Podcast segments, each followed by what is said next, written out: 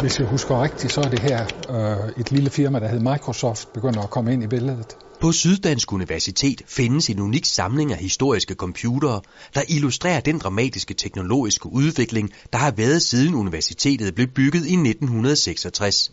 Vi havde en øh, datalog, øh, som oprindeligt kom fra Polen, Andrzej Ormitski. Ormitski havde øh, syn for, hvad der var banebrydende, og, og sørgede for, at vi fik eksemplarer af, af, af det nyeste udstyr på instituttet, sådan at vi havde mulighed for at bruge det og se, hvad det kunne. Og, og, og det vil sige, at, at nogle af de der ikoncomputere, øh, eller som er blevet ikoner, dem øh, havde vi på instituttet. Det er en rigtig retro. Bjarne Toft, der er lektor i matematik og datalogi, har sammen med to nu pensionerede kolleger, Hans Bøje og Ejner Hovs, reddet de mange computere fra naturlig destruktion, når de blev forældet til forskningsbrug.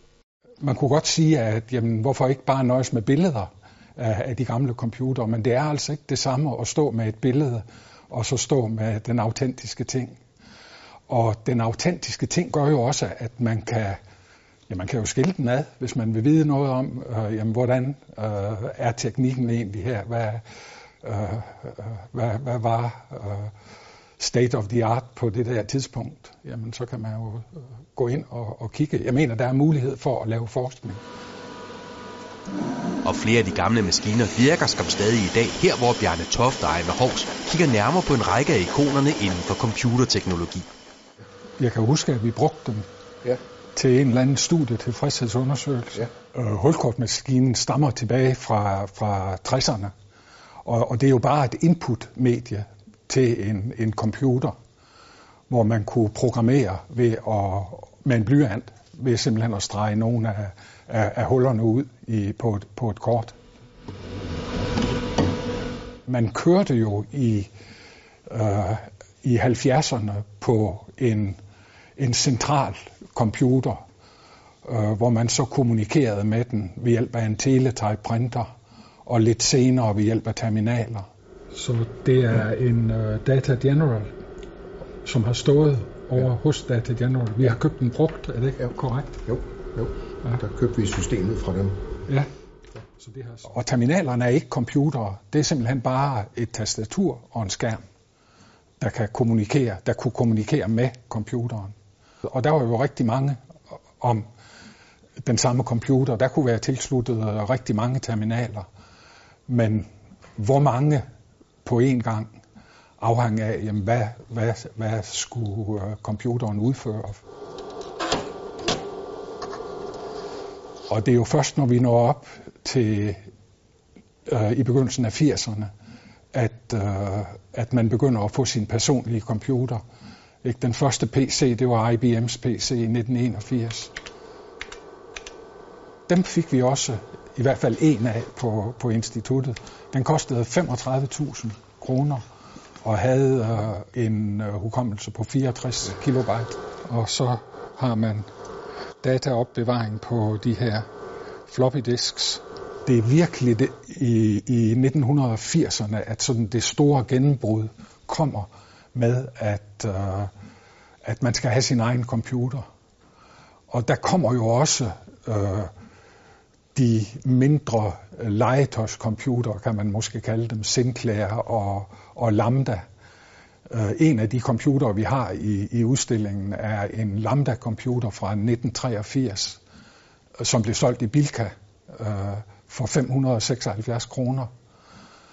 Øh, og dens hukommelse var på 2 kilobyte og, og der kunne man så købe en, uh, en udvidelse 8 gange så meget, 16 kilobyte, og, og det kostede 298 kroner i, i 1983. Og, og det er jo helt fantastisk uh, en udvikling, der har været siden. Uh, jeg var i Elgiganten forleden og købe et USB-stik, uh, og det var på 16 gigabyte, det vil sige uh, en million gange så meget hukommelse. Og, og det kostede 60 kroner. Den kostede 60 kroner. En perle i samlingen, det er Lisa-computeren, som jo blev udviklet af Apple i 1983. Men den virker ikke mere. Nej, desværre gør den ikke det. Vi kan ikke få liv i den. Det er den første computer, som har øh, rulletekster, hvor der, der kommer et, et, et rullegardin eller en menu ned, når man klikker. Det var den første kommercielle kom- computer, som havde en mus. Og det er jo noget, vi måske synes nu, at det er helt naturligt, og sådan har det sikkert altid været, men det er, har det jo altså ikke. Nej. Det kommer med computeren her. Ja.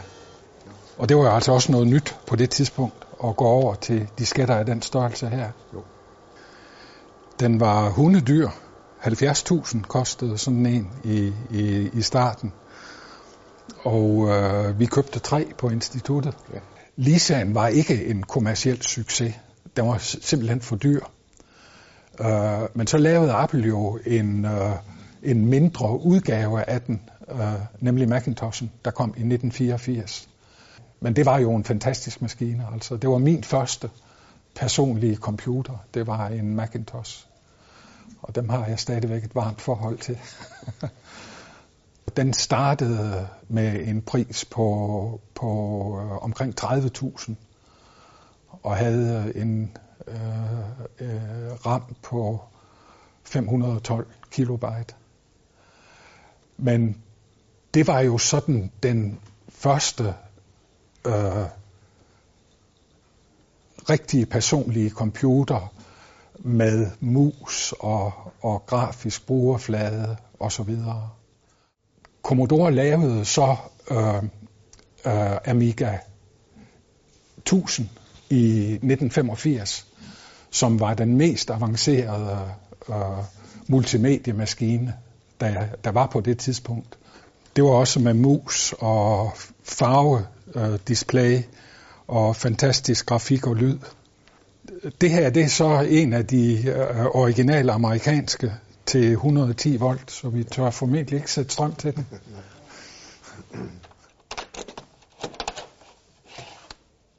Det her det er den berømte Next kube, som er præcis 1 gange 1 gange 1 fod.